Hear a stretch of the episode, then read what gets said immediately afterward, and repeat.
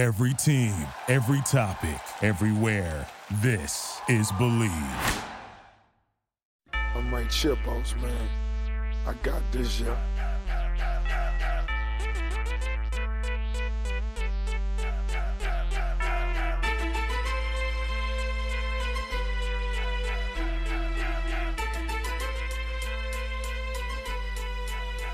Welcome back, ankle pickers. We are starting off December right. We are recording this on December 1st. We got a sexy ass panel here today. We are excited for episode 22. We got the usual DK Capper MMA or What up, MMA Ankle Pick Capper, Nation? or MMA Capper DK. MMA Capper underscore DK. Find me on Twitter. There you go. To that one person who hasn't followed him yet, get on it. It's a great time. We also have Kobe, who is another usual. He's also the guy who narrates the point five episodes. If you haven't caught those, I highly suggest them. They're great. Kobe, how's it going? Good, casual, usual, whatever you want to call me. Eh, whatever it is, whatever whatever floats your boat. I'll wear 'em. As long as you're drinking some beer, I'm happy. And then the most important news of the evening: back-to-back appearances for none other than the Parker Rios. Parker, we're happy to have you here. How you doing? I'm doing well. I'm happy to be back. So we got a full panel. We're excited. Just like last week, we're going to start off with stars of the week. As always, we love hearing your guys' opinions. Follow us at Ankle Pick Pod on Twitter. Give us feedback and uh, interact with us. We love it. It's a great time. So starting off for stars of the week, Danny. Yeah, so my first star of the week is a woman who made me a little bit of money, Gina Mazany. She was my return to betting women's MMA. Uh, and she just looked on a whole other level than Rachel Ostovich in there. She absolutely was able to do it at anywhere and everywhere and got the finish late in the third round, which was great for her. I don't think that Ostovich's future in the UFC is going to be too deep. I see a future Bellator match with her and Valerie, Valerie Loureda peeking Scott Coker's eye. Mm, mm. She also could always go the OnlyFans route. I know I would sub. The other thing, too, that I want to mention about this Gina Mazany. This is directed at Danny. She's currently dating and involved with Tim Elliott. Thoughts on that?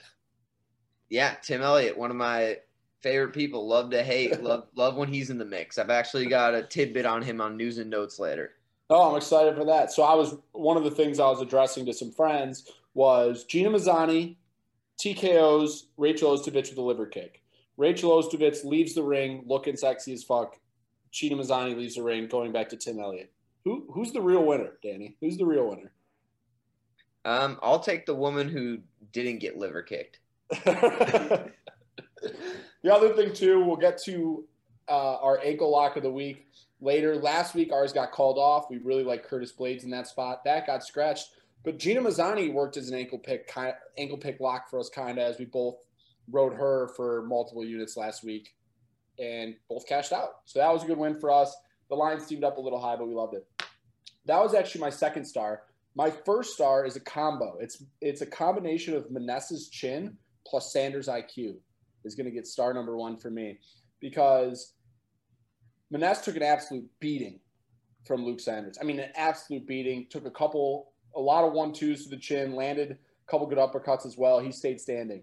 And then, just like we've seen in the Iuri Alcantara fight, and I actually called this on Twitter for any of those who follow us there, that Luke Luke Sanders IQ is going to beat himself. And lo and behold, he did it again. He overengaged, and it cost him again. So not surprised there. I actually do, even though that fight was a great one, I actually do see Sanders potentially getting the pig slip there. I wouldn't be surprised. He, he's dropped too many. He, I mean, he dropped one to Sukhotai. It's just not great IQ. He, need, he definitely needs to work on that because the physical's there. Kobe, what's your first star for last week? Su Mudaerji, quick knockout round one. Got him with a bunch of lefts. That's Malcolm Gordon he got. And uh, yeah, Malcolm Gordon eventually, after just taking a couple lefts, real good, he kind of just gave himself up to the mat, and Mudaerji's coming out a champ. Another guy who I foresee seeing a pink slip, pink slip is Gordon. He looked like absolute shit and almost looked like he kind of gave up there for a second. Danny, second star. What are you going for? Yeah, my next star moving up the card a little bit is Bill Algeo. And I know Hmm. that you mentioned a quasi ankle lock. This one felt like it as well with both of us on one side of a Malort bet on the underdog. Uh, this one played out exactly how I thought. Spike Carlyle was a crazy ball of energy the whole time um, until he ran out of energy halfway through the fight and allowed Bill to kind of pick him apart. This was a fun one. Yeah, this and this went very similar to how we broke it down on the podcast. And Bill Algeo put up a great performance against Ricardo Lamas last time out, short short notice, so no less. And Spike Carlyle has similar tendencies to Luke Sanders, where they're physically gifted and they're tough, but they either gas out or end up beating themselves. So that worked out for us. Another ankle lock and a Malort bet, which honestly felt even a little better than the real money. My second star for last week is going to go to Jonathan Pearce. Uh, that one cost both us our parlays and a lot of other people their parlays. Kai Kamaka came in all the way up at his highest to like a 320 favorite. He would open around in the 250, 260 range. I threw him in to add an extra 70 cents of value. Wasn't worth it. Bit me in the ass. Jonathan Pearce looked great. Second round KO TKO, but that round, it was in round two. He got full mount, was just absolutely beating him. I'm not going to lie to you. I, I think that was a 10 8 round if it did hit the cards anyways. So Kamaka, Kamaka's no slouch, and Jonathan Pearce absolutely pieced him apart. And honestly, well deserving of the second star for me. Danny, you got a third star. Yes, uh, I do. In the co-main event, Miguel Baeza is a guy who recently I talked about considering for the ankle lock, but we ultimately went with Blaydes. Um, and he's a guy who put on a show. He was one step ahead of Takashi Sato the whole way, picking his shots, picking him apart. Uh, he put on a grappling clinic in that last minute with the takedown leading to the submission. Uh, and he remains undefeated he's an exciting guy to look forward to in the future. Yeah, and there was one that a lot of people were discussing. There, there potentially could be value on the knockout there for Sato. The line was only as as, as high as or as low as plus one seventy, which isn't the craziest line of the night, but absolute domination for Baeza, and I agree with you. So my third star is quasi a, a negative, but it's it is it actually is a negative. I won't say quasi. So this star goes to Parker Porter, but what I'm going to title this star is Josh Parisian's cardio cardio coach. It's the only way to describe it. The guy instantly gassed at a minus 220 favorite and looked like absolute shit. That was a heavyweight bout that was supposed to hit the under one and a half and just absolutely coasted to the over with guys throwing absolute pillows for brains. So yeah, nothing nothing impressive on that one. Nothing good, but I think Parisian beat himself. And for a Tuesday night contender series guy that I know Dana White takes very seriously, is having a lot of good prospects come out of there. I was very disappointed in his performance because I know Parker Porter is an extremely fadeable guy. So that that looks really bad. So whoever whoever Parisian's cardio coaches, I think he needs to also get pink slipped because that was embarrassing. Any other stars? I know it would be a shame to not mention Anthony Smith, so maybe we do an ankle pick whole star of the week. Anthony Smith got a first round submission over Devin Clark. And Danny, both you and I picked Devin Clark there at a small underdog as a spot to hit. I liked it, especially in a five round bout. But again, the thing I hammer podcast after podcast experience, age. And Anthony Smith showed that there. Devin Clark just shot straight into a triangle, and it was pretty quick work for him. Yeah, exactly what you were saying. It's not what I expected from Devin Clark. I thought he'd have a little bit more of an educated submission defensive game, but yeah, Anthony Smith, great work. It's not often that you see a traditional sub off the back in a main event spot. And it was that set. It's so set up too. I mean, you you you could see Devin Clark getting caught in it not adjusting, and just it getting tighter and tighter. And there you go. He had to tap. So that's it for stars of the week. A lot of good things to talk about last week. We definitely missed a couple, but nonetheless, a great card. And it turned out to be better after that late main event scratch. So moving along, we are going to update the ankle lock. So as we talked about last week, our ankle lock was Curtis Blaydes. He didn't go. COVID 19 for him. So him and Derrick Lewis got scrapped we didn't end up picking a new ankle lock. We didn't want to give an ankle lock on short notice because we hold our ankle locks in high regard. Kobe, do you have our ankle lock record on hand by chance? Five and two. Five and two. So there are no slouches. We also have taken, I think, three dogs. So about 50% of the time we're on the dogs there. Um, so ankle locks are definitely worth a listen. This week, ankle lock of the week. Danny and I were talking for a little while on this one, and we settled on. Dan, you want to do the honors because this is your boy. Yeah, definitely. This is one I'm really excited about. It's Roman Dolidze. Uh, I'll, I'll get into the breakdown more when we get into the main event, but he's a prospect who's undefeated out of Georgia, and I'm really excited about him. He's super powerful, super fun, and this should be We a, a also- fun play at minus 175. Yeah, we were also able to get him at minus 175 over on Bet365. So, depending on where and what book you have, you might be able to get better value than that. Or I, I've seen him as high as minus 190, I think. But there's definitely value there. And stay tuned because Danny will break that down when we get to the main event challenge. And that's one of the guys that Danny's highest on as far as the prospect ranks go. So, a lot to watch out for this weekend as far as the prospects go. So, I'm excited for that carrying along, we got news and notes. So, Danny, news stories. What do you got? Something I think we might have briefly mentioned, but I'll just bring it up again because it clears space for a lot of the fights that we're going to bring up that just got booked. Is the Yan versus Aljo fight getting pushed or canceled? I'm not really sure the status, but that one's up in the air, and I'm feeling bad for Aljamain Sterling, who's maybe getting passed over once again. Have they announced the reason for the cancellation? Was it COVID related? Was it camp related? Was it visa related? What what was it? I think it's camp related for Piotr Yan. Uh, they didn't get into if it was an injury or not. I think that it might be personal reasons, and he's just Yeah, could be injury, could be, and I don't know Yan's status, but a lot of his fights have been in whether it's been in Abu Dhabi or in Russia or wherever the UFC went pre-COVID era. So may, it could even be something as simple as a a passport issue, so a visa issue. So who knows? I do feel bad for Aljo though. It's impossible not to. He gets passed up time and time again, and they were even talking about doing some sort of Yan was going to do some sort of super fight. I know Cejudo was saying like, "Oh, I could take Yan, whatever." So hopefully Aljo gets his well-deserved shot, but we'll see. It's just continuing to be in the mist. Um, something I have, if you haven't even bothered checking EMA news at all, I don't know how else you would possibly miss this. But Leon Edwards now has COVID, and the Khamzat fight is now officially dead. I know that Khamzat had it, I believe, and they and it was in speculation, or there was some reasons in speculation. Now Leon has it as well. It is absolutely, it is officially strapped. So for all those people looking forward to that one, that's gone. I'm hoping they bring that back though. and it sounds like Leon is really, really struggling with it. So thoughts with him, and hopefully he recovers well and can He's get back into struggling the with- octagon with the COVID symptoms. Really? Yeah, like really, really in bad shape. Oh man, I that's always scary to hear. This is unprecedented times, and even athletes is in as good a shape as Leon Edwards. There's some sort of randomness to it. So hopefully he's doing all, all right, and hopefully it's a really quick recovery for him as well. And- that's sad to hear. and obviously that means that there's some space, some open space on the card. Uh, and it was just announced that Alex Morono versus Anthony Showtime Pettis is going to step in, and I don't know if they're the main event, but they're going to be added to that December 19th card, and that'll be a banger of a fight. Yeah, that's a massive step up for Alex Morono. He's been in the UFC for a long time, and they respect him a lot. But Showtime Pettis, although he hasn't performed well as of recent, still one of those names. I mean, he's he's definitely going to be in the Hall of Fame without a doubt.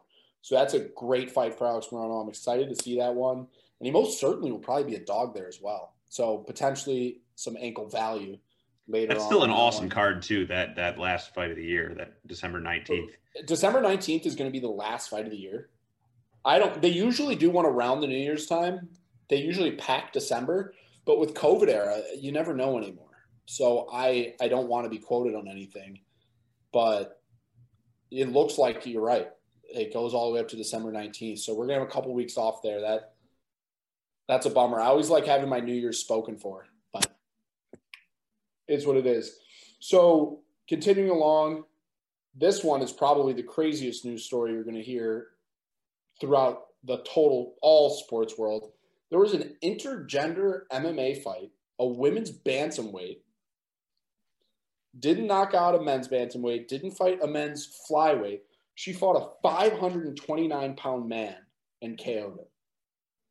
I mean, where else are you going to hear that? That is ridiculousness. Who'd Shiner fight? Shiner, Shiner fought a bantamweight woman and got KO'd. And that is why he's not on the podcast this week. He's still recovering. So thoughts and prayers to Shiner after getting after taking a right hook from some Russian MMA. Only So yeah, and anything happens in Russia. I'm pretty sure it was Russia, might have been China. Yeah. So speaking of intergender MMA battles, there's been a lot of noise with the PFL 145 or Kayla Harrison this week, who wants to get a fight before the end of the year, and it's been beefing back and forth with Cejudo, who I know in the past has kind of gone back and forth with that inter- intergender thing, and then recently, a guy whose name just keeps on getting brought up on this podcast, Tim Elliott, decides to stir the pot. Oh my Um, god. I think that he chimed in on a comment to Kayla Harrison, who was just asking for anyone, absolutely anyone, to take a fight, and Ali Abdelaziz was going to give them a bag. And Tim Elliott says she don't want those problems. It's easier to fight out of shape soccer moms in the PFL. And Kayla said, "What up, little guy? I'll pay you one fourth of my purse since I know you don't make that much. Show up twelve eighteen. And so now Kayla Harrison is challenging the little guy, Tim Elliott, to a fight December There's no way that something like that would ever happen in America. That is like a let's go to fucking the backwoods of China for that shit. There's no way. But hey, who else? Who doesn't want to see Tim Elliott get his ass kicked? PFL made Well- some real waves this week, though, signing Cl- Claressa Shields, the two time Olympic gold medalist in boxing, who's probably got the fastest hands in women's MMA. I'm excited to see her bring it, bring her boxing over to this sport. And then lastly, in some grappling news, this past weekend was the IBJJF No Gi World Championships. In the absolute division, which takes the winners of every weight class and pin them in a tournament to find the absolute winner. Uh, Kaynan Duarte and Lucas Barbosa closed out the division. What that means is they won their respective brackets of the tournament, met in the finals, and are actually teammates and decided to shake hands and both be co-champions. And that gym, which I guess just became the best jujitsu gym in the world, is Atos Jiu-Jitsu, where we talked about Izzy drilling last week. Yeah, that's a lot. PFL, which by the way, I'm we'll touch on because there's some good UFC or good mixed martial arts a- action and just combat sports action happening this week, so on and so forth. So we'll let you know on times and dates for that stuff, just so you don't miss out on honestly the best sport in the world. So, oh, my last one for news and notes: Joe Venny is scheduled to fight Askar Askarov. That's a great fight. That's going to be UFC uh, 259. I believe. So probably early next year. I think that's when it's slated for. But that's exciting. I, I want to see where Joe Benny can go from here. I doubt he gets another shot at figure. Actually, I know he won't. So who knows? It might benefit him if uh, Moreno can win this upcoming week or, or in two weeks from now. And there's a lot to be played out. This flyweight division starting to get interesting. From the deathbed that Dana White was going to cut it is now starting to shake up and seems to be honestly leading the UFC as far as activity goes recently. So that's exciting to see. So this is is the breaking point from last week with news and notes and everything, and we are now segueing into the new week. We've always been putting the picks on the graphics. This week we're doing a little different. We're going to add our bets, at least my bets, and also Kobe's new parlay of the week to the end of the episode. So stay tuned, truck along, and we will we will put a couple official plays at the end of this week's podcast and the rest of the podcast going forward. If you don't stick around the whole time, at least fast forward and check them out because that's where you're getting the real value here. Yes, yes, yes. If you're if you don't want to listen to us blabber, at the very least, check out the picks. They're at the end of the tab. If you miss them, go ahead. Always, they will be on Twitter. The final plays, but we have a little early week preview in this week's episode. Ankle pickers, we're back from that non-existent ad spot. If you know somebody that would like to advertise before we get into this week's card, hit us up in the DMs on Twitter at AnklePickPod.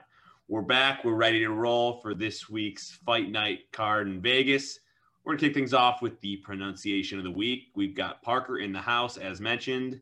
The fighter fighting against Nate Landwehr will be Park. Ah, okay. Um, I'm going to make sure I pronounce every letter this time. Uh, Mobasar Evilov. Not so far off. I think that pretty like the mom might be proud of me for that one. I I give him an You're A. just you're just trying to put on a little accent there. I give him an A. A Russian accent, maybe, because that's I don't get those. I nation give of him an A. origin. All right, Park. Well done. I give him an A. and we're going to get into pre- uh, the prelim card for this week's fight card on December 5th. It's UFC Fight Night, Hermansson versus Vettori. We're going to do a quick recap or a quick prelim look into, I guess. We have a couple fights we've really starred that we're really excited for, and then we'll get into the main event challenge, which all you guys are used to by now, and is the usual. So the first one is Louis Smolka versus Jose Quinonez. This line currently sits at uh, Smolka minus 135, Quinonez plus 115, similar to where it opened. Um, so something interesting. Kobe, who did you give? Who did you give your, one of your stars to this week? Who did I have? I had uh, I think it was your first char. Yeah. Su Mudaerji. And who does Lu- Louis Smolka have a win over? Is it Armbar. Sumu It is Su Mudaerji via armbar. So they're both they both have had mixed experiences in the UFC. This is actually Louis Smolka's second stint. He went five and five in his first stint, and then two and two currently. The thing that's crazy about his first stint, this motherfucker ripped off five wins in a row to then proceed and lose five times in a row. Granted, he faced great competition. You look back and you see some of those names, and you're like, wow, I have no problem with him losing those. His most recent stint, he's two and two, but one of the wins is over Su Mudaerji, who just went out and absolutely knocked out some guy who doesn't belong in the UFC. But nonetheless, that's a decent win that aged kind of well. Sitting at minus 135 against a guy that I think we all notoriously kind of don't like in Jose Quinonez. We, he's very, very beatable, but he's five and three in the UFC. So a very even line in the fly. Uh, they're actually fighting at bantamweight. Smolka used to fight at flyweight, but so interesting. I'm excited to see that fight, and that's one that for a curtain jerker, not bad. Moving forward, Danny, you had something to say about Louis Smolka as well. Yeah. I, I think that we'll remember Louis Smolka the last time he got one arm guillotined by Casey Kenny.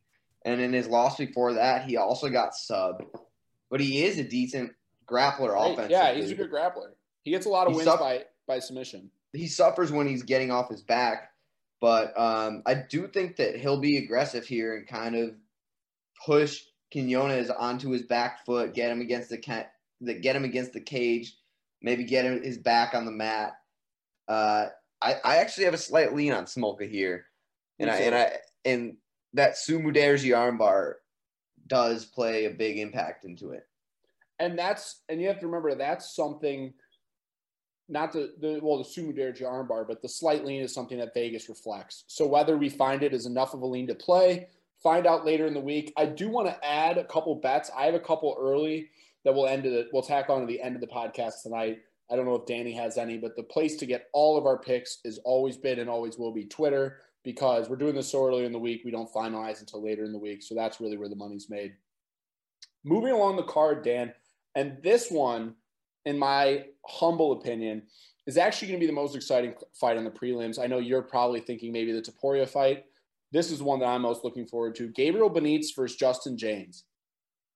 The reason why I like this fight so much is because Gabriel Benitez has vicious, vicious leg kicks, but he also has fought high level, high talent for a second fight on the prelims. He just recently fought Sodiq Yusuff and that was two fights ago. And then Omar Morales, who was undefeated until recently. He lost both those fights, but he's never won. He's never beaten anyone great in the UFC, although he's been in the UFC for a long time.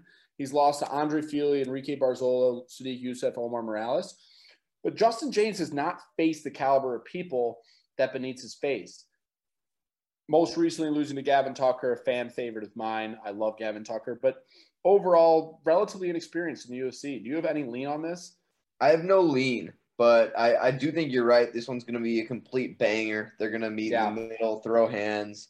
Benitez is tough and durable. Jaynes, Speaking of which- P- go Really ahead. quickly, no, just really quick, th- just for all the listeners, the line is minus 220 favoring Gabriel Benitez against Justin Jaynes plus 180. So I think our inclination was that Benitez was going to lead the dance, but I don't know what you've seen from taping. I know you've done a little more than me this week. what I've seen is not great. I mean, Jaynes is that classic example of a wrestler who's falling in love with his right hand, and I expect him to fall in love with in this fight. Um, I do think that he kind of has more tools to get this fight done coming from a wrestling background. And I remember watching an interview with him where he said that he picked his nickname because he was he couldn't find any other way to be interesting because he was just a wrestler and he knew people hated that. But since then he's just not wrestled. So I, I, I don't know what to make of this. This is probably a no play for me, but this will be a fun one, and I'm expecting fireworks. Yeah, me as well. So that one's gonna be exciting, and I actually might have a play on it. Trucking along on the card, and this is gonna be uh, Danny's favorite fight of the night: undefeated Ilya Topuria versus Damon Jackson. Damon Jackson's that underrated grappler, and he, I think he had a surprise upset in his last time out. Correct me if I'm wrong. And then Ilya Topuria, we actually had either as an ankle lock or a big favorite when he when he was actually a dog in his last time out. Um, Damon Jackson most recently subbed Mirsad Bektic, where he was in fact a big dog. So this line sits at Ilia Topuria minus 230, Damon Jackson plus 190, but Damon Jackson not not not he's he's all too familiar with being the underdog. So I don't think it really phases him here. Yeah, as you as you mentioned, this is the first of a few really really fun grappling matchups on this card. Damon Jackson, he's a Fortis MMA guy. Uh, he's a great wrestler. He's a good sub game. Topuria is a similarly styled guy. He's a beast of a prospect with phenomenal jiu-jitsu for MMA. Uh, he's got he's really, really, really great at transitioning between striking and grappling, finding good entry points, um, kind of taking the fight wherever he wants, which is really why I'm such a big fan of him. Not to mention how I think he has a striking advantage here. Damon kind of, I was listening to an interview with him, and Damon kind of thinks that they're going to respect each other's grappling, and this one's going to spend the majority of the time on the feet. I really hope not. I would love to see them both grapple and see the transitions and scrambles that they can come up with. Obviously, I, I lean Topuria here. I love Topuria. He's one of my favorite prospects in the UFC, and this will be a fun one to watch. Yeah, I, I couldn't agree more with that one. And that's one that, again, try to stay tuned for us throughout the week because that's one I would not be surprised if one of us end up playing. Flyweight. Jimmy Flick, most recently on Dana White's Tuesday Night Contender Series and getting a contract on this most recent season against Cody Durden, who has been one of the COVID fighters, I would classify him as. But nonetheless, he showed up his last time out. I wrote him as the dog, and it ended up being a draw against Chris Gutierrez. But it was a fair draw, but he's had he had his moments in that fight, and he's going ahead and he's fighting Jimmy Flick, a guy who is fresh off a good performance on the Tuesday Night Contender Series. Dana White was a big fan of him, big fan of his personality, gave him a pretty quick contract, but this is still technically his UFC debut, so it's going to be interesting there. We have Jimmy Flick minus 165 there against Cody Durden, which to me is an interesting line. It opened at Jimmy Flick minus 220. So a lot of love going to Jimmy Flick in that one. So yeah, which, which side of that uh, Durden or Durden's debut versus Christopher Gutierrez? Which side were that? Were you on? I was on the Durden side. I thought there was. I thought he had a shot there. I, I he was nice. a big dog. That looked nice when he got the 10-8 in the first. Yeah, um, and then he just dropped two straight. He so he he was a dog. He was a live dog for us, or at least me. He was like plus two hundred or two twenty in that one, and I, I liked his chances there. And it, it, yeah, it looked good, and he ended up getting a draw there. But overall, I, I liked his performance. I liked what I saw. Jimmy Flick, these Tuesday Night Contender Series guys, the first batch was unbelievable. Their records have have been phenomenal in the UFC. I feel like recently we've seen a lot of guys just drop fights. I don't know if Dana White is is forcing contracts through for the show, but we've seen a, a lot of Tuesday Night Contender Series guys dropping fights recently. Jimmy Flick my opening at minus 220 against a guy who's been in the UFC octagon, that that surprises me. I don't know if you've taped this one yet, but but there might be a value spot there. So I I actually do lean Flick here. Um, as as you, as kind of we said, Durden had that 10-8 and then had some severe cardio problems. He's a grind you out wrestler who I think if you can if you kind of can survive his onslaught and you can grapple with him, you can take him into deep waters that he doesn't want to be after his cardio fails him. Uh, Flick himself is a great grappler. He's super slick with his arm chokes and his darces, and he's got some pretty long arms. I actually, this is a weird one where I kind of see the stars lining up, writing on the wall. I've got this as a late sub, a late guillotine by Flick. I think that Durden's gonna probably win round one. I think he's gonna gas himself out. I think he's gonna be shooting for a takedown late in the fight and put his head on the wrong side of the hips one time, and there's gonna be a Jimmy Flick guillotine available. That's an. In, I would not be surprised. I just it's it's so hard to lay something like 220 in this bout here, but interesting nonetheless. I like seeing those Tuesday night contender series guys and where they go from here. Jesus Christ, man. You have 10 beers and all of a sudden you can't stop bourbon. Okay. Next next fight is a lightweight bout. Matt Wiman, long, long, long time UFC vet, recently reemerged in the octagon. He's going up against an undefeated prospect in Jordan Leavitt, Leavitt, um, and that line's massive. That line is Jordan Leavitt minus 400 and Matt Wiman minus or plus 325. I don't know if you're familiar with Matt Wiman. I've been watching him for a long time. He had a really long layoff. I think he might have even retired from the sport. Recently came back and dropped his fight. He's currently at, he's currently 37 years old, but it gave him Luis Pena in 2019 when he returned. Then they gave him Joe Solecki in 2019 in his second fight. Lost both of those. Before that, he didn't fight since 2014. So long time vet of the uh, the sport. He fought guys like Dennis Siver, Mac Danzig, Cole Miller, all those guys from the old tough tough uh, season. So so he's been around for a long time and he's got the experience. But we got a newcomer in here who's clearly physically superior. That Cole Miller think? fight, that's a fun one.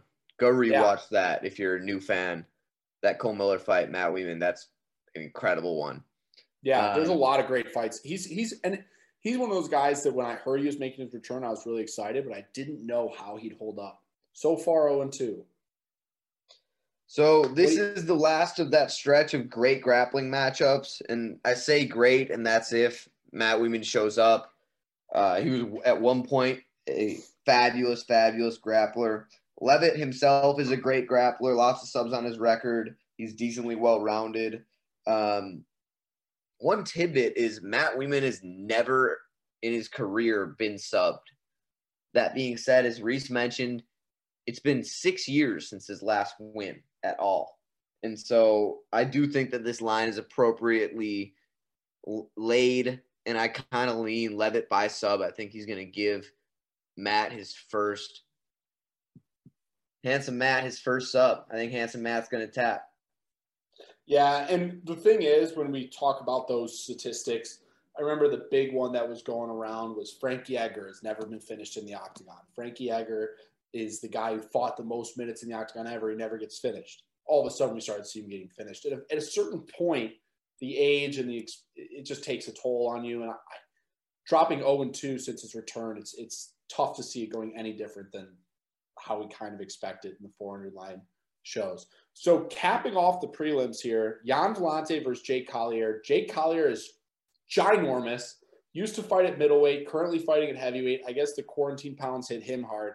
And then Gian Villante, as we all know, looks like the Michelin man on steroids. So this fight is going to be just hilarious. Not so much good as far as quality goes, but hilarious because it's going to be two beer belly guys throwing absolute haymakers. Definitely yeah. not betting this one. This one for me is your classic dad and uncle fighting at the barbecue matchup. Both of these guys are coming off of long layoff, or not. They are one fight off of coming off of long way, layoff, and they looked super fat, super out of shape in that return. Um, Gian Villante actually put on a pretty good performance coming in super slow and super out of shape against Mo Green until he got choked. but I actually had him winning that fight. When you look at Collier or Collier, he looked absolutely terrible. He looked like he had eaten another person. And I, I've never seen someone look night and day so different than how they used to enter the octagon. I see him exiting the octagon, or I see him leaving the UFC, getting a pink slip very, very, or, or very soon. I like Villante here. I like him in parlays. I'm probably not going to play him straight, but Michelin I really man do like at- here. The Michelin man Gian Villante sitting at minus 200 right now. So that's a decently steep price to pay for two fat little tubs of lard to get gas out like like last week, like Parisian who fucking needed an inhaler. Okay, moving on for everyone's favorite slash least favorite segment of the week. It is heating up desperately. I have fallen drastically, and it is now starting to get hot, hot in the main event challenge.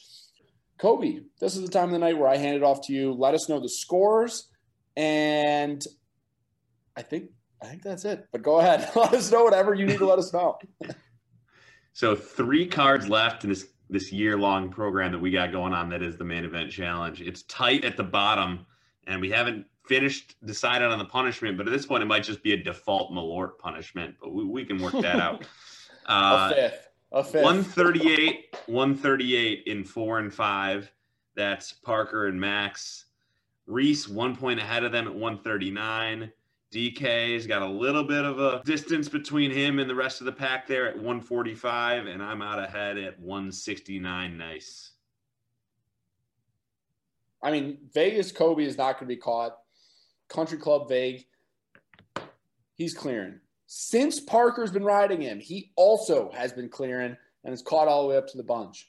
The thing is, you're not tuning in to this amazing program to listen to us pick chalk all week, and all five analysts say all five favorites. So you know what? There's flaws to the game. If I we get need to, but I'm no, no, no. If I need to pick underdogs and drink a fifth of Malort in exchange for some underdogs that cash, which we've had, Danny has too. Last week alone, talk call up uh, Algeo for that one. We were on the island there. Share the week before. Whatever, dude. So here's what we're gonna do. We're gonna truck along with the main event challenge. I'm gonna truck along with the underdogs, and I'm not even worried. And I'm one point up. The standings are close. Fifth of Malort might be might be on our Twitter feed soon. So going forward, we will start it off, and the order this week is gonna be me, Danny, Kobe, and then Parker follows Kobe. So me, Danny, Kobe will be the will be the order this week. We'll mix it up. Next week, I'm not going first. You know what? Actually, changing the order instantly because I know what Danny wants to say. Danny, you go first tonight. You go first. I'll go second. Kobe, you go third. Take this take this one to the bank because I know you got nothing but good things to say. Yeah, Reese knows. Reese knows me. He knows how much I like this prospect, Movsar. Uh, he is super fun. He's a Tiger Muay Thai guy. He's one of Pyotr Yan's main training partners. He brings a Dagestani wrestling background to Pyotr's unbelievably technical boxing, uh, and he's just super fun to watch in the octagon. He's precise. He's technical. He's the complete package. That being said, I've got him by decision. I don't think he gets Landwehr out of there. Yeah. I, so I feel, I feel like a, a fuck because I'm also on him by decision, but I don't be surprised if I throw Landwehr in some sort of parlay or something. That 400 line plus 420 or whatever he's at, I think Evloev ha- is probably going to roll this man, but not at a minus 500 clip. That is crazy talk. Seems unbettable to me nonetheless, Evloev by decision as well, Dan. I'm also on Evloev by decision. Park, anything to There you add? go, Country Club. I knew you were there. Nothing Parker, to add. We got a nod. You're following Country Club, so you're also an Evloev by decision. If if the Evloev line is too steep, the by decision isn't terrible. It's close to like, is it PK? I think maybe a slight favorite. So I think something like that. yeah, that, I mean that's a very way. That's a very good way to get value on that line. But again, Landwehr plus four fifty to s- if once once you're down in the prelims, you need to play catch up ball. Okay, the next fight we have Roman Dolidze versus John Allen. I'm sure you guys are are snoozing, but now you're finally going to get the intel on ankle lock of the week. You're going to dive into the mind of Danny Koritz. Danny, go ahead, break this one down. We all know your pick already. Yeah, Dolidze, an absolute beast. He's got great striking. He's got scary power. Obviously, he's a power puncher, power kicker. Allen who's, is someone who's coming off of a long USADA suspension. So, regardless of, of what you think about him, you got to imagine that he's going to be a little bit weaker, a little bit slower entering this, not juiced up. And honestly, I think Dolidze rolls a juiced up Allen. Yeah, I've got Dolidze KO TKO. I think he's head and shoulders better than him. Let's go. For those who don't know what Dolidze looks like either, he's a, a relatively recent prospect. An absolute massive man. Massive. I mean, he's a guy that you look at him walking on the street and you're like, look at this monster barreling towards me. You know what I mean? He's a massive man. For those who don't get that, always sunny in Philadelphia. I know Danny got it. Kobe, it might have gone over his head. So he's a monster. He's ginormous. I'm with Danny, and it's also our ankle lock. Uh, but I'm going to go ahead and say Dolidze by KOTKO as well. I, I don't really see this one hitting the cards. I'll take the guy on size pills, deletes at KO, TKO. Yeah, he's on he's on size pills, and and sooner or later they're going to start giving him Mexican ephedrine because that's just absurd. You know what I'm saying? so Parker's following suit. Yeah. so we'll quote we'll quote Sonny all night. We can't get bogged down by Donovich there, but uh, Parker will follow suit. Two of our favorite prospects to start off the main event challenge. So I'm not totally surprised we're chalked there. Going on women's flyweight bout, Montana De La Rosa versus Taila Santos. For those who turned in or tuned into the point five episode, you probably heard our thoughts on this one. But Danny, I'll, I'll kick it off to you regardless. Where you got and uh, by what? So yeah, this is an interesting one. I know that I bragged about my return to women's MMA, but I want to kind of Homer Simpson meme back into the bushes for this one. um, because I'm going to go with the underdog De La Rosa by decision the way that I see it is that if De La Rosa can take her down, she will win easily. The takedown defense for Taila is, is a really big question mark for me after watching that Mara Borella fight. And watching her beat up a boxer, Molly McCann, doesn't really prove anything in terms of takedown defense. So I'm going to ride De La Rosa on the off chance that she can get the takedowns, and I'll feel real good about myself if that takedown comes early. Boom happy you said that. I'm actually pivoting off that. I actually think Meatball Molly is a phenomenal wrestler, although she does like to utilize her boxing.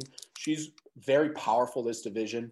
The one thing that Danny did touch on for a second is they do have uh, a similar component in Borella, and the favorite here, Taila Santos, lost, and Montana De La Rosa won. So if MMA math actually worked, Danny would be right. Unfortunately, it doesn't. I, I don't foresee exactly what Danny thought. I do agree that there's question is, questions to be answered. And so I, I don't think I'm going to ride this one or bet this one. The one thing I, I might end up riding, though, is the over, over two and a half here. I see this one being a very slow, paced out fight.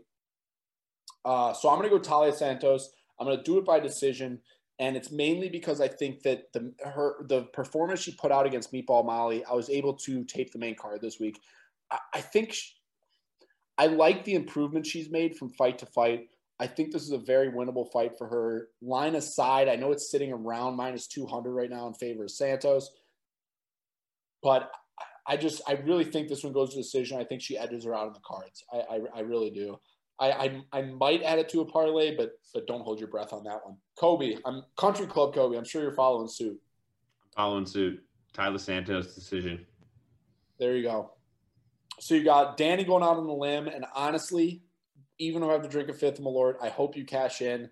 Danny's underdogs picks are usually pretty nice, so if you're hurting down the stretch, but disclaimer, massive disclaimer, women's MMA.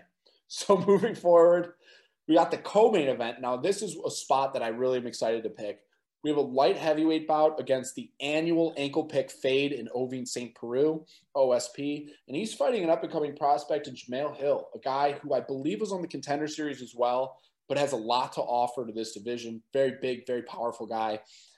Weirdly, also has two no contests we don't see too often. And he's fighting Ovince St. Preux, a guy that a lot of people have said is past his prime, but nonetheless, he just uh, had a pretty good outing last time around, and he beat uh, Alonzo Menifield, I believe, by knockout. So whether that was a game plan issue or a props to OSP, this one's this one's definitely one that I'm in, in, excited to tune in for. So, Danny, what, what do you got in this one, and, and, where are you going? This is a weird one for me. Um, looking at it on paper, OSP obviously has a major experience advantage. He's fight, fought the who's who, including Jon Jones. Um, the weird thing for me when I look at it is that Hill loves to strike from a distance, and he kind of I won't say struggles because he's undefeated. He hasn't struggled much in his career, but that he mainly operates from distance. And this will be the first fight in that professional career that he's actually at a reach disadvantage. So we'll have to find a way to work inside on Ovince St. Preux, who we learned in that Menifield fight can still throw a counter left hook with the best of them. I'm gonna go OSP here. And I, I know it's crazy and I know it's a guy I fade all the time. I'm gonna go OSP by sub. I think that he has just, or actually, I'm going to go OSP by decision. Um, he just has so many more ways to win this fight, including having a major ground advantage. I think that Jamahal Hill's going to have trouble closing the distance. And obviously, I could be very wrong about that, and I'll fall on that sword. But i am going to go OSP here, and I'm going to go by decision. So, Danny, I love that pick. I preached episode time and time again that experience pays dividend in this sport more than any other sport. Experience, age, being battle tested, having good experience, fighting top level guys that you mentioned, Jon Jones, Dominick Reyes, so on and so forth. That that really, really, truly pays off because it puts you in tough spots. You have adversity, you know how to get out of them. You just have the fight IQ that a lot of people, a lot of these young guys lack. OSP has proven to me time and time again that that doesn't matter for him. He loses fights that are very winnable. He gasses out against Ben Rothwell. He half the time doesn't even seem like he wants to be in the octagon. I'm I'm gonna go Jamahal Hill here. I, I think that Jamahal Hill, although inexperienced, and I actually did see what you saw, that he used his his range striking. If you look at the Darko Stosic fight, that's where you'll really see it. He utilizes it and he ends up getting the decision. I foresee this going similar to that. I think that he has a chance to get the knockout. I think he has the chance to to capitalize later in the fight as OSP starts to gas, but I, I think it's more likely going to hit the scorecards where that distance striking really benefits him. If it hits the mat, Dan, I think you're a winner. I really do. If it hits the mat, I think you're a winner. I just don't even know if OSP is going to look to take it there. So I'm going to go Jamahal Hill by decision. I'm also going to be on Hill by decision. I'm on fade and, OSP until something else. I was about to say, give us some sort not. of reasoning. Uh, give us some sort of reasoning other than chalkboard. Okay, we'll take it. Main event time, boys, for the main event challenge. We got the the the the fight that's changed four times over, but we're excited to have it. It was Jack Hermansson versus Darren Till. It was then Jack Hermansson versus Kevin Holland. It is now Jack Hermansson versus Marvin Vettori, one of my Italian brethrens. I have 1% Italian in me. Me and Marvin Vettori, Let's go. This one's going to be interesting. It's a very close line. Marvin Vettori is currently sitting at minus 140. He was opening, I think, closer to PK, and it's slowly faded up. I'm going to lead this one off due to the fact for my love for Marvin Vettori and I'm going to pull a ginormous switcheroo on everybody and let them know that I'm actually going to be on Hermansson this week. Yep, I said it. I'm going to be on Jack Hermansson this week. I love Marvin Vettori. I think he actually has a genuine path of moving up the rankings and potentially having a shot at the title, if not holding the title. I'm a I, I'm a true pure fan of his. I think he actually was very close to winning that fight against Israel Adesanya. For those who haven't seen it, Big fan of Marvin Vettori. I, I from what I saw on taping, he's 27 years old.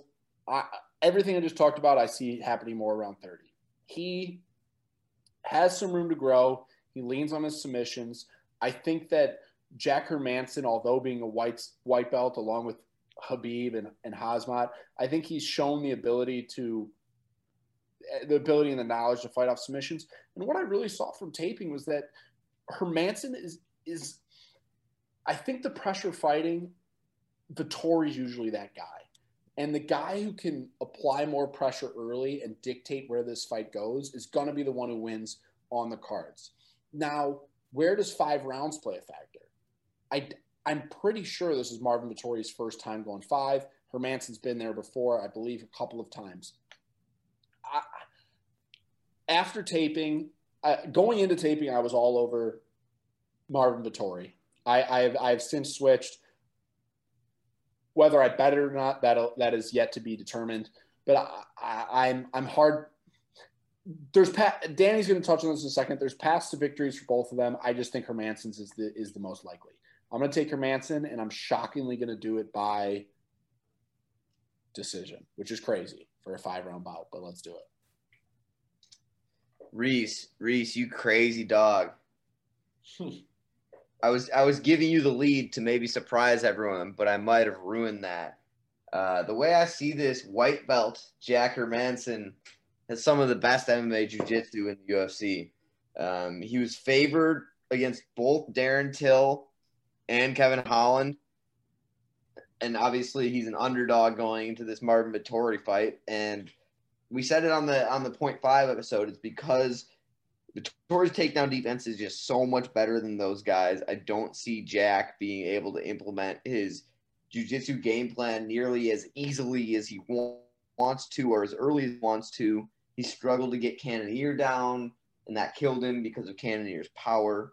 Jack doesn't really have that power. Or um, whatever. Vettori, uh, Vettori does have power, but he doesn't have the same Cannonier power. I think that he should light up Hermansson on the feet if Hermansson can't get this to the mat. I don't think he'll be able to finish him. But Reese mentioned it. This is a five round fight. This is not a three round fight. I think that the longer that this fight goes, the more and more and more the advantage sways to Jack Hermansson to catch Marvin Vettori in something. Especially, especially if Marvin Vettori gets tired, which he's shown to do in I mean, the Andrew Sanchez fight, even the Cesar Ferreira fight, every time he goes to the third round, he gets a little bit tired and he shows it. I thought that I'd be on an island here. It's what I went to go get during the break. Jack Hermansson restole my decision, so I'm going to go by sub because I love Jack. Give me my white belts and let them implement their ground game. Yeah, wave the I, flag. I Dan, Danny couldn't have said it better himself. I the the the, the truth of the matter is Hermansson. The the longer this fight goes, the better it is for him. I had similar feelings to Vettori that I had with Jacare, and Hermansson shut me up real quick. I actually was lucky enough to see that one live, so I'm happy to see both of us on the dog. Does Kobe pick a dog this evening? I'm sticking with the favorite Vettori by decision. I know you guys basically just talked me off that, but at the end of the day, I'm, I'm on looking, decision. I'm looking at his fight where he got a split decision from Izzy. And, and bullshit that, split decision, mind you. Well, I'm taking it anyway, and I think that's where Parker is too. I don't Parker, see this Parker being a striking battle for as long as that Izzy fight was. Parker didn't have a choice in the matter. I, I just I the Izzy fight was a three rounder. Don't don't forget that. So going forward, main event challenge. We're going to do that throughout the year. We're loving this. We're loving it. Continue to go follow us on Twitter. We love the interaction. We've been getting a couple uh, new followers that have been interacting with us during fight nights and throughout the week, and we greatly appreciate it. Before the sign off, a couple things of note.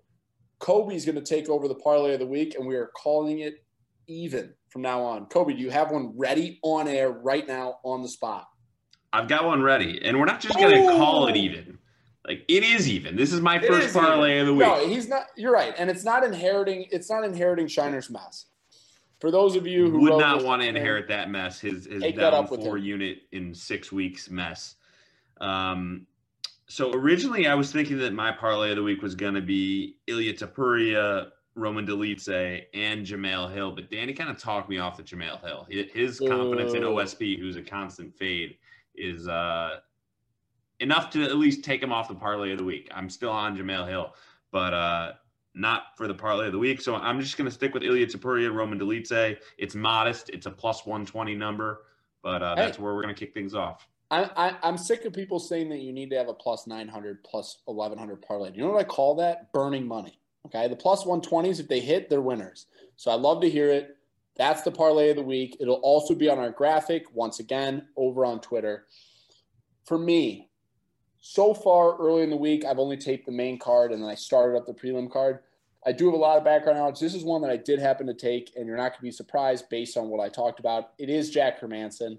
It's only going to be a probably a two, a two unit play, maybe a, maybe maybe a one unit, maybe a one unit. But uh, the the plus one twenty lines enticing. I'm still holding right now. I've not placed it yet. I think the line honestly might steam even a little bit higher, but I'm fine playing them all the way up to say even. So doesn't bother me if I lose a little bit of value, taking the risk to gain some value. But I, I think Jack Hermansson's a decent play this week. I'm probably gonna have three or more, three or four more plays I'm eyeing right now. So hopefully those finalize.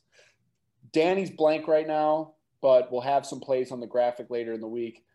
The new working man is busy, busy. So I we hope you all enjoyed this show yet again. We do, do, do, do, do really appreciate the support. You guys have been going crazy for us. You've been liking, you've been rating, you've been subscribing, you've been following us Twitter, you've been interacting with us, and we really do appreciate it.